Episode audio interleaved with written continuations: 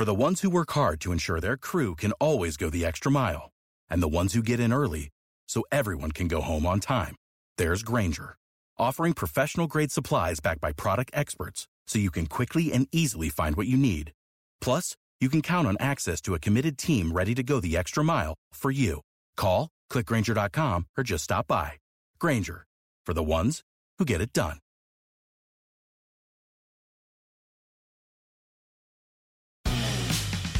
For the ones who work hard to ensure their crew can always go the extra mile, and the ones who get in early so everyone can go home on time, there's Grainger, offering professional grade supplies backed by product experts so you can quickly and easily find what you need.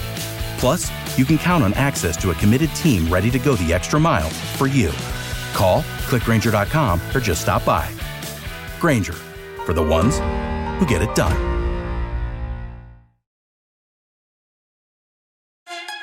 Impact of Influence The Murdaugh Family Murders. This is the unfolding story of a powerful South Carolina family, the mysterious deaths they are linked to, and our quest to bring you the truth. Hello, friend. Matt Harris and Seton Tucker and producer Dwayne all back at it again. So grateful that you spend time with us. We know there are so many options and that you've continued to hang with us through all this time is much appreciated. Michael DeWitt, the great writer and historian and storyteller, we do a podcast with called the Wicked South Podcast. You can catch that on Facebook, same title. And we did an episode with him about the Murdaugh legacy of running the whole system down in the low country. And Randolph III in 1990 was dealing with an attempted rape case in Allendale County. And he put this guy into the first time offender program. It was supposed to be first time nonviolent offenders. This person was neither uh, for this attempted rape of, and Henry Louis Wallace was the man who it was later learned out did have an extensive criminal history, but they did not find out about it. All the details in that episode. And uh, he goes on to kill and rape at least 11 women in North and South Carolina, becoming known as the Charlotte Strangler or the Taco Bell Strangler. And so we've started digging into that case, and there's a lot to unpack. And we're going to start with the pro- one of the prosecutors in this case who tried this case over many, many months, very strenuous trial. And her name's Marsha Goodenow. She's uh, had 30 years' experience as a JAG officer in the Air Force, prosecutor for 39 years, worked on well over a thousand murder cases, worked the Wallace case from the beginning, and she joins us now. All right, Marsha, uh, thank you for joining us. Uh, we're going to find out some things today that I don't think a lot of people knew about if they've been following the case, say, in the last 10 years or something. So I do appreciate that.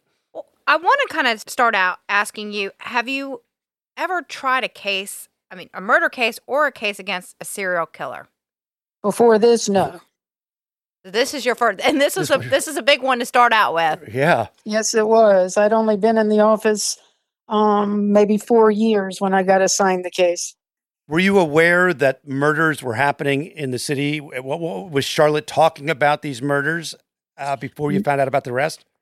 No, not at all. I, that's another thing the media has created.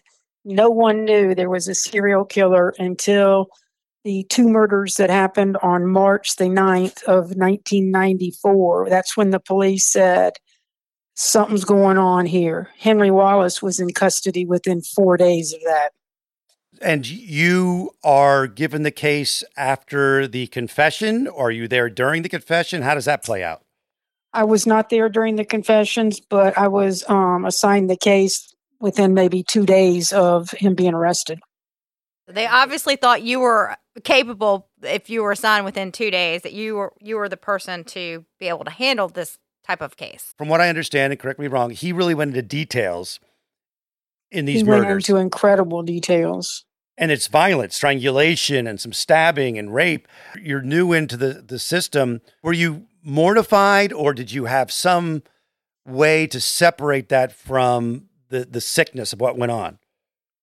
Well, I don't know that you ever separate yourself from the sickness. Um, but after having done this now for almost 40 years, I, I I think the body has a way of coping because if it didn't, you couldn't do it for that many years. The people that can't do it get out.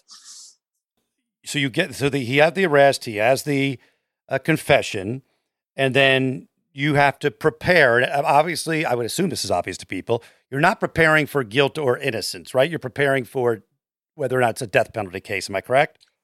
Well, you're preparing for both because nobody usually that is facing the death penalty pleads guilty.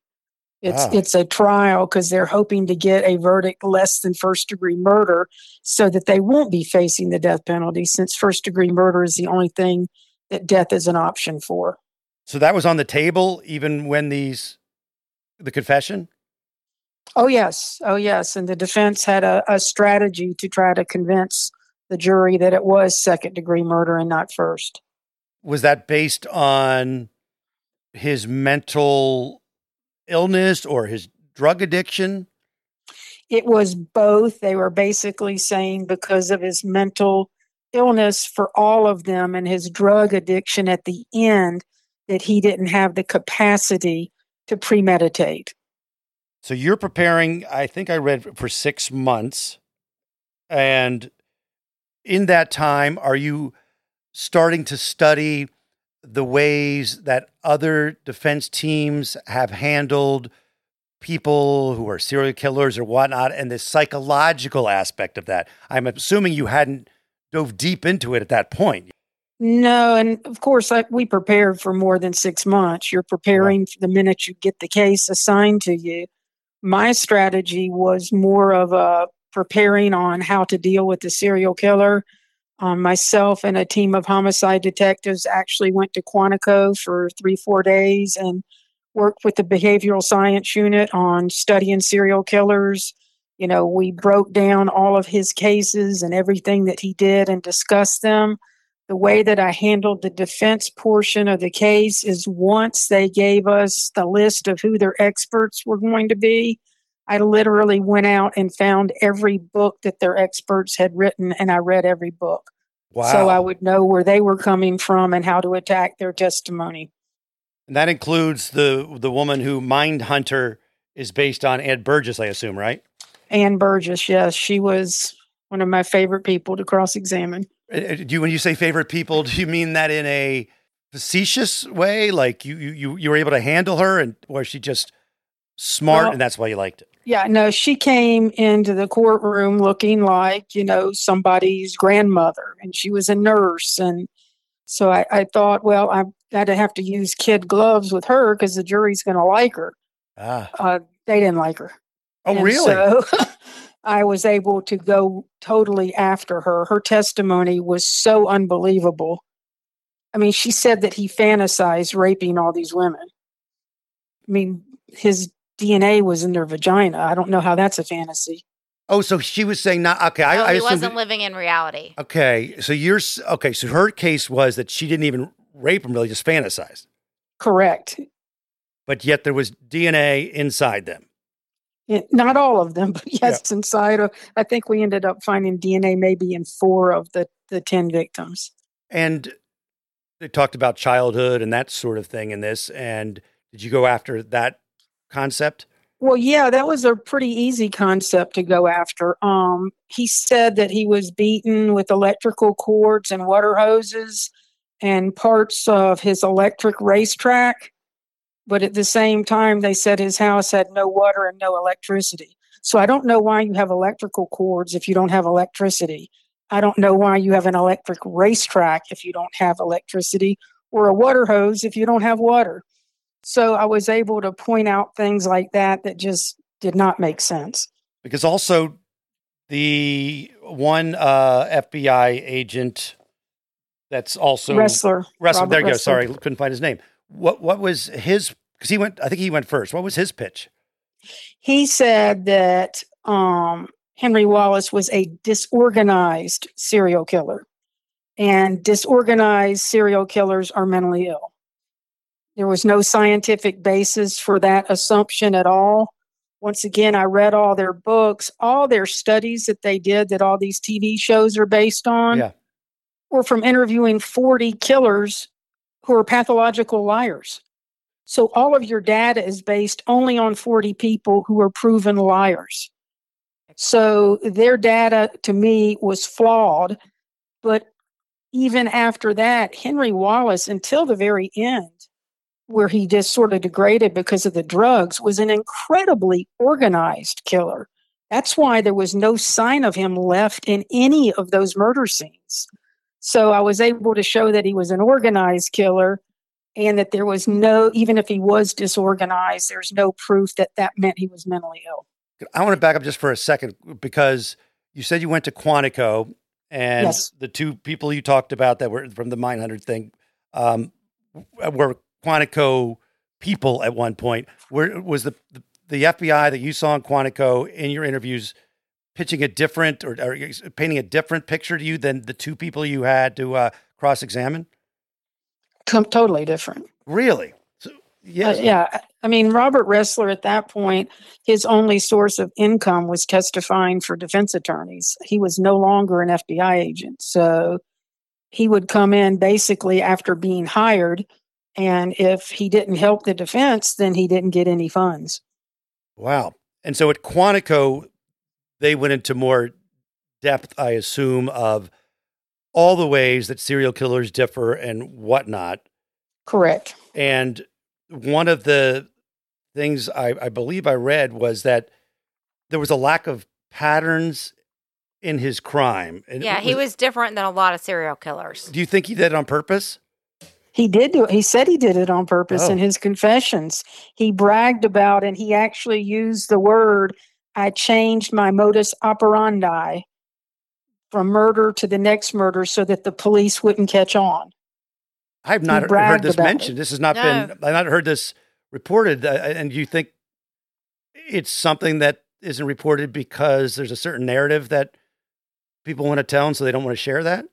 That's exactly correct. There is a narrative, and it, it's not true. I mean, these detectives that worked on these cases did an incredible job, not even knowing there was a serial killer. The amount of work and investigation they did, that then once we knew who it was that linked everything to him, made our case. Let's talk about this media attention that it, this case was receiving while you're trying it. You know, you've said that y'all weren't aware that this was a serial killer situation. How was this portrayed in the media? the media never covered but one of those murders that I recall, and that was Dee Sumpter's daughter, Shauna Hall. They covered that murder at the time, and they covered it because Dee took a such a proactive role after her daughter died, informing Mamo um, to help you know the mothers of murdered offspring. So it was Dee getting the attention. The media did not cover these girls' deaths. They didn't cover them until that last month, which was March of 1994. And in March, he killed three women within four days. That's when they started covering the case. There the, was no Charlotte Strangler. There was no Taco Bell Strangler. I would beg you to show me a newspaper article before the last 10 years that ever even referred to Henry Wallace that way. oh, so no that one knew there was a strangler loose in Charlotte. so the nickname didn't even happen till ten years after or whatever, long after the trial. Correct. Oh, but was this was the trial when it started? Was that covered uh, a lot? Yes. Yes. Okay. that was extensively covered. I mean, national- his case was covered. Yes. so so the national media was also looking at it. That I can't tell you for sure. I don't know if I recall the national media covering it or not. Um, but I know the local media covered it extensively. So we were told by a guest that we had, you know, we've covered this Murdaugh trial, that the defense and prosecution were looking at the media every day. Did you, as a prosecutor, look to see what the media was saying, or did you just ignore it?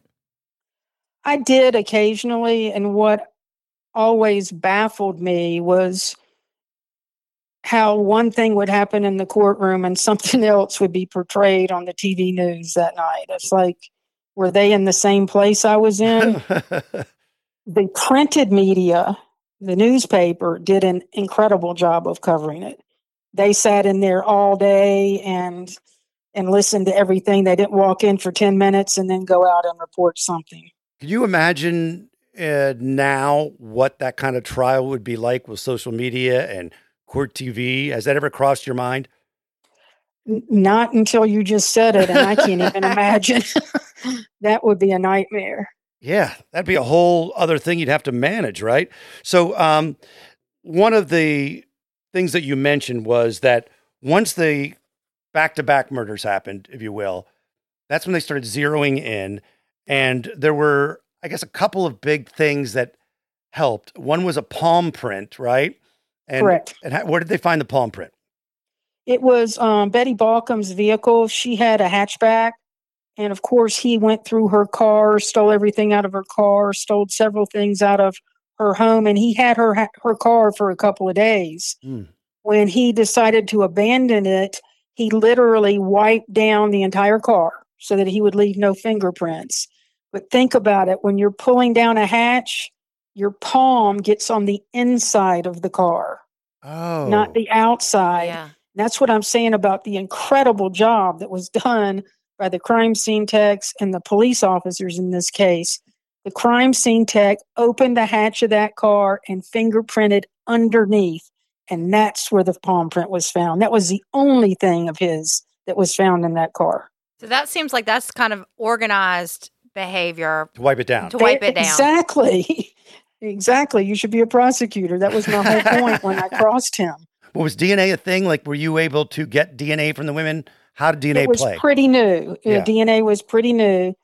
We got on uh, DNA out of some of the later victims. We didn't get them in the earlier victims. For example, Caroline Love was a missing person. She was victim number two. We found her body when Henry Wallace led us to led us to her two years later.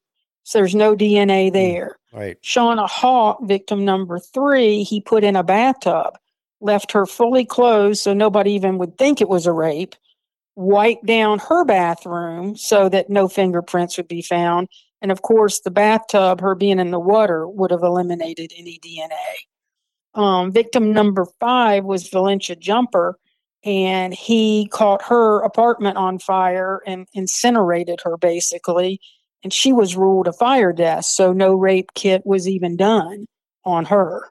So a lot of the murders were, were were not even known to be murders at the time. So, but at the end, when his crack cocaine addiction took him over, he started getting sloppy. Yeah, it seems like his behavior is really escalating. Uh, two murders in one day. Yeah. Well, you know, Correct. What I'm finding as we as we have this discussion, Marsha, is that you remember these victims and you remember which number they were and what happened to them. Is that normal for your cases, or is this case so embedded and so infuriating to you that you hang on to it? Well, I mostly do remember victims, but not like I remember. I mean, the photos. It, if you showed me a photo of a black female and it was one of these 10 women, I could immediately tell you who she was and the month and the year she died and how she died. And it's been what? I mean, I first started working on this case in 1994. Wow. So it's 29 years ago. So you probably, as a prosecutor, you have to be somebody who really wants to be an advocate for the victims. Correct. Yeah. Now, jury selection was that uh, a tough situation? Did you go through it, it, quickly? it was to be nice it was one of the most horrible experiences Really? of my life jury selection is never fun it's never fun the judge decided that he wanted six alternates in this case we had to actually build a new jury box because there weren't enough seats in the jury box to accommodate 18 jurors so we built an extra jury box to put them in Wow. it took six weeks what? to pick the jurors. Six What? weeks. That's crazy because the Murdaugh trial took uh, like a day, two days. And there was yeah, Yeah. and everybody knew about the Six story. weeks. Why Six did it take so long? And do you know how many jurors we lost? You know how many alternate jurors we seated? Let's talk about one of our sponsors. It is Factor. You can eat stress free this spring with Factor's delicious, ready to eat meals.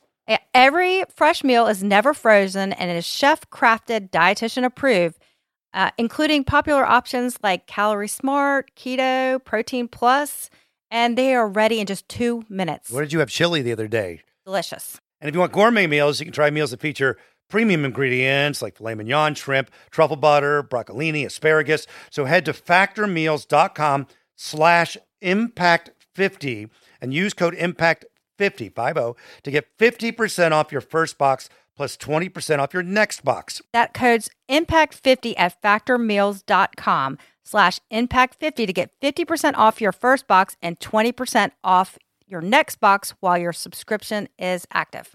Impact50 at factormeals.com slash impact50 to get 50% off your first box and 20% off your next box while your subscription is active. You know how to book flights and hotels. All you're missing is a tool to plan the travel experiences you'll have once you arrive. That's why you need Viator. Book guided tours, activities, excursions, and more in one place to make your trip truly unforgettable. Viator has over 300,000 travel experiences to choose from. Everything from simple tours to extreme adventures and all the niche, interesting stuff in between. So you can plan something that everyone you're traveling with will enjoy. Real traveler reviews give the inside scoop from people who've already been on the experiences you're considering. So you can plan with confidence. Free cancellation helps you plan for the unexpected. And 24 7 customer support means you can travel worry free. Download the Viator app now and use code Viator10 for 10% off your first booking in the app. Find travel experiences for you. Do more with Viator. Uh, guessing none. None. In a four month long trial, every one of them hung Four in months. And for Why those who don't know, there's only there's usually two. Yeah. Correct. Why did it take so long to select the- the jury? because of the media coverage of the case. A lot of people knew about the case. Oh. And then you have to death qualify them. So if a juror says that they could never, under any circumstances, impose the death penalty, they're not qualified to sit and they get eliminated. Take a little break and uh, get you ready for some traveling you've got coming up, some international trip where you want to be able to at least get around, right? So you want to learn the language of the country that you're going to. You want to experience it with a little bit of knowledge going in. And you can get a lot of bit of knowledge when you use Rosetta Stone. It's the most trusted language learning program. It's available on desktop. It can also be used as an app on your phone or tablet. And Rosetta Stone teaches through immersion. It's instead of memorizing and drilling vocabulary words, you learn by matching audio from native speakers to visuals. You read stories, you participate in dialogues, so you are ready to go. It's the most trusted, time tested app out there.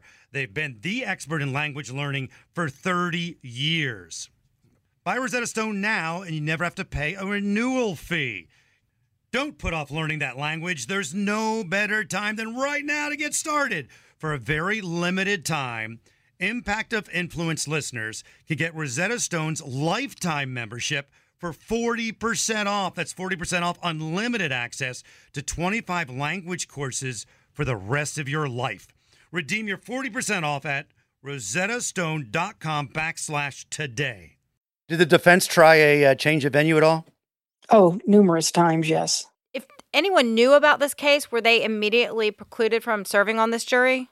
No, you have to know of the case and say, based on what you've heard or read, you've already formed an opinion as to guilt or innocence, or that um, you're unwilling to set that aside. Theoretically, a judge could keep you if you said you formed an opinion, but you're willing to set it aside.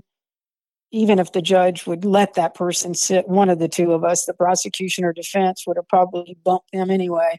I, I read 400 exhibits, 75 witnesses sworn in, seven hours of his taped confessions played in court. Now, I think there were 100 witnesses for some reason. I don't think 75 is accurate. But you did play the the, exhibit count sounds right. I thought it was a little bit over 300. but you played the confession.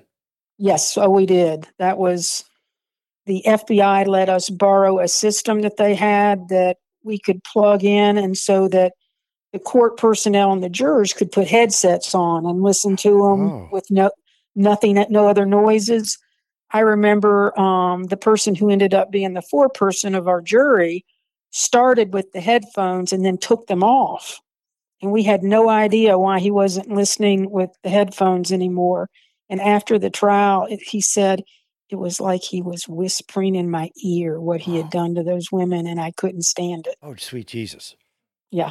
Oh, wow. Did you see obvious reactions from jurors? Yes. Okay. Not like crying or, No. but you could just see they were disturbed. Now, would you play those uh, straight through, or would you stop and comment? Or, or you- We didn't comment, but we played him. He actually confessed 12 times. They did an overall confession where even when they had him in custody, they didn't know there were 10 women. They didn't know until he wrote the 10 names down. And the first woman, which was Sharon Nance, he didn't know her name because she was the one I think you referred to her on one of your previous podcasts as a sex worker he, d- didn't know her name, so he just put a question mark by her name. The police thought that he had killed Vanessa Mack and that he had killed Brandy Henderson, Betty Baucom, and Deborah Slaughter. The other six were unknown until he confessed to it. So he did the overall, then he did an individual confession to each of them. And then after he was done with that, they went back and did a Henry, why do you think you did this confession? Mm. What do you think was the biggest turning point in this trial? Like, was it the confession or something else? I, I'm sure it was the confessions, yes. Because we had we had no eyewitnesses. Nobody saw him do any of this. How long was the trial? And I know you're the timing. It must be near Christmas, New Year's. Which It was. were you thinking you might lose some jurors because of the holidays? Yeah, I mean, I have never heard of a trial lasting this long where you didn't lose a single one for some reason. Yeah, we started in September and we ended at the end of January. Oh my gosh, that is a long trial. How did your team deal with that length of every day knowing you're going into court and battling? I have no earthly idea how I did it. I was a single mother of a four year old child. wow. I was in the military, so some weekends I was working. I, I have no idea how we did it. So Jeez. Did they take how, how much time did they take off for Christmas and New Year's? They I don't remember, What- but I'm sure it wasn't Wasn't inordinately long, right? long. It was probably just whatever the state holidays were. Yeah, jeez. I want to ask you about Wallace's demeanor in court. Did he show any sort of remorse? None. Hmm. Absolutely none. When he was convicted finally, then he did give a some sort of speech or Yes, he did, which caused Caroline Love's sister, whose name is Kathy, to literally run from the audience and try to jump on and attack him. what? Oh my gosh. Yes. because she didn't Oh, think was he was awful. she didn't think he was sincere. Is that why? No, he was quoting Matthew, and I, I I can't remember what verse it was, but basically he was saying that people who don't forgive other sins are going to hell. Like, you Oh, better forgive me or you're going to hell. Was, I mean, he may have paraphrased, obviously, um, the verse, but that's what the intent of what he was saying was. Talk about victim blaming, right? Yes, exactly. Yeah. Because uh, you know sometimes you read it in the media and it was like how contrite he was, and uh, but that's not. The Oh, he was there. never contrite. In fact, you talk bring up the religion because I bel- uh, one of the victims he had pray with him, I believe, before he. no, she prayed, yes, and yeah, prayed, and and that made him mad. Oh, okay. Man, there's Yep. so many different things that you're bringing light on. I, I am so intrigued by this. Uh, it was two years and 10 months after his arrest, convicted of nine murders. You mentioned the South Carolina ones, didn't charge him with. And then he's convicted. Now, does the same jury decide whether it's the death penalty? Yes, they do. Okay, so they do they go away and come back, or what? what Well, what we do is then you, in the sentencing phase, you present more evidence.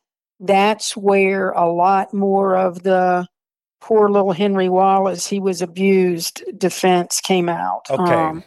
it's called evidence and mitigation. And I don't mean to make fun of it in general, but in his case, I was making fun of it. For example, his expert said that he told them that he was his mother wanted him potty trained when he was one years old and would beat him when he would have accidents. Matt, do you remember being one years old? no, I don't remember being one year old, but I remember can't having a one year old. being- I can't remember training. being 30. Yeah. so basically, whatever story Henry told them, the experts spit it out to the jury as facts. That's why I was making fun of it. I mean, mitigation evidence is a very important part of our system.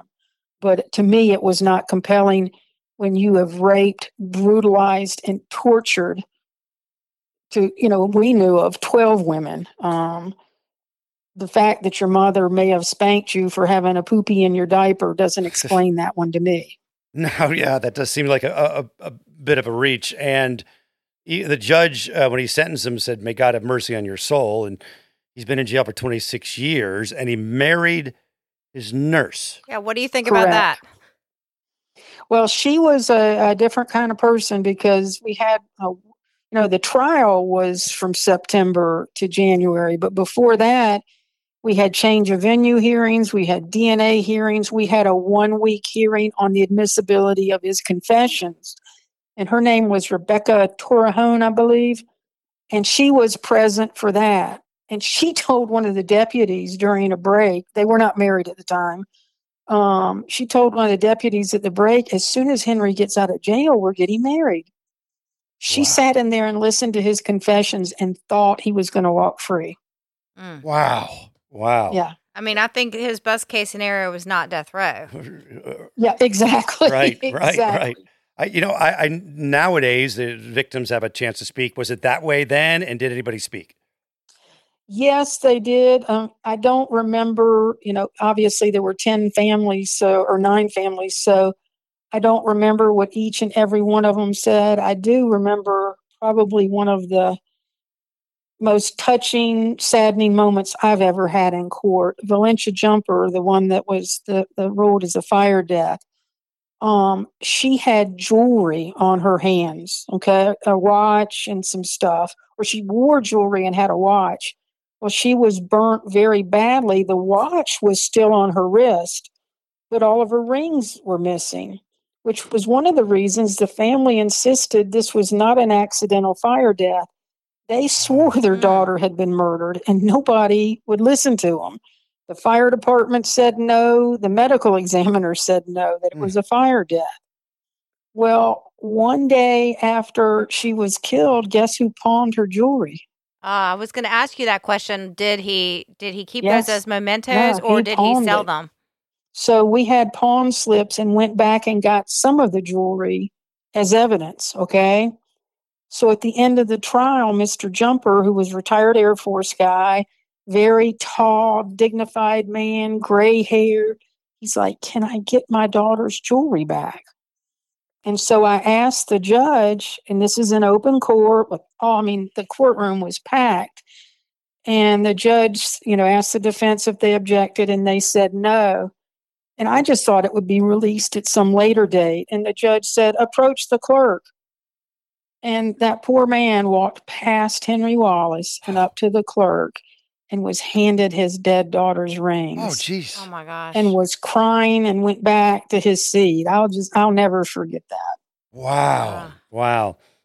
Well, uh, we really, really appreciate you taking the time to speak with us and, and, and shedding some light on this case that I haven't seen printed uh, in very many places. That is for sure, uh, if at all. no.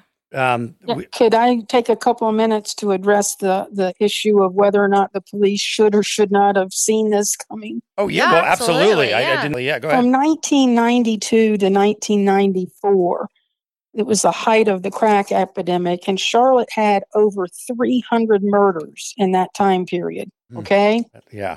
In 1993 alone, there were 120 murders.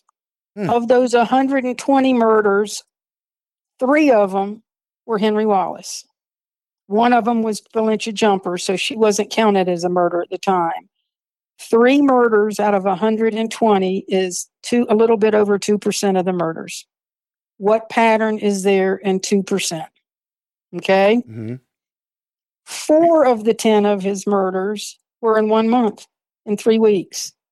So before that, you had six murders, right? hmm Out of 300, six murders, two of which were not known to be murders because one was Caroline Love, who was only missing, and one was Valencia Jumper, who was a fire death. So you had four out of 300. What's the pattern? There is none. He basically he beat Sharon Nance to death outside with a rock and left her naked. Caroline Love was not found, so there's no pattern yet. Victim number three was Shawna Hawk. She was strangled, but they thought at first she had been drowned because she was in a bathtub. Victim number four, and Shawna was fully clothed. Victim number four was strangled to death with her own bra and was left naked, not clothed. Victim number five, fire death. Victim number six was another ligature strangulation, but with a belt, and she was stabbed four times. And she was only one at that point that was a mother. The rest were just single females, okay? Mm-hmm. Then basically the next four came within three weeks, and they were ligature strangulations, okay? Mm-hmm. Um, Vanessa Little Mack was strangled. She was a mother as well. Her little ba- infant baby was found by her mother when she didn't hear from, or found by her grandmother when uh, the grandmother didn't hear from her daughter. The police did such a good job on that, and he changed his areas of town too, his locations. So these women weren't in the same part of town. You got four murders out of 300 that were strangulations. So that's less than 1%. Right. So, and if anybody that tells you about strangulation, strangulation is usually a very personal form of murder boyfriend, girlfriend, husband, wife type of thing. And none of these cases had a sign of forced entry, suggesting that the women knew their attackers and let them in. Who do serial killers kill? Strangers. right. He was the first one that ever that I had ever heard of that killed all women he knew. So they were all looking at boyfriends. The police were investigating that. But the one thing they did interesting with Vanessa Mack's case is they got her bank records, saw a use of her teller card, and got the picture from the machine. Once again, even then, Henry Wallace was so smart, he averted his face. So his face was not in the picture. But what was in the picture was his ear with a hoop cross earring. When the three or when the two women were killed at the lake apartments, the first body discovered was Brandy Henderson. She was killed second, but discovered first. They asked her boyfriend who would she let in to the apartment. And he gave them four names. She was very security conscious, and these are the only four people she would let in, and one of which was Henry Wallace. Hmm. Well, that detective went and ran the names of everybody and found Henry Wallace's mugshot, took it in to Brandy's boyfriend and said, Is this him? And he said, Yes. Well, that picture was on the table, and Detective Stansberry, who was working Betty Baucom's murder and who had worked Vanessa Mack's murder, walked in to ask a question, and he saw that mugshot with the hoop cross earring and went ding, ding, ding. Wow. Oh wow. That the man who had Vanessa Mack's bank card looked had an earring just like that. Light bulb That's moment. when they started putting it all together.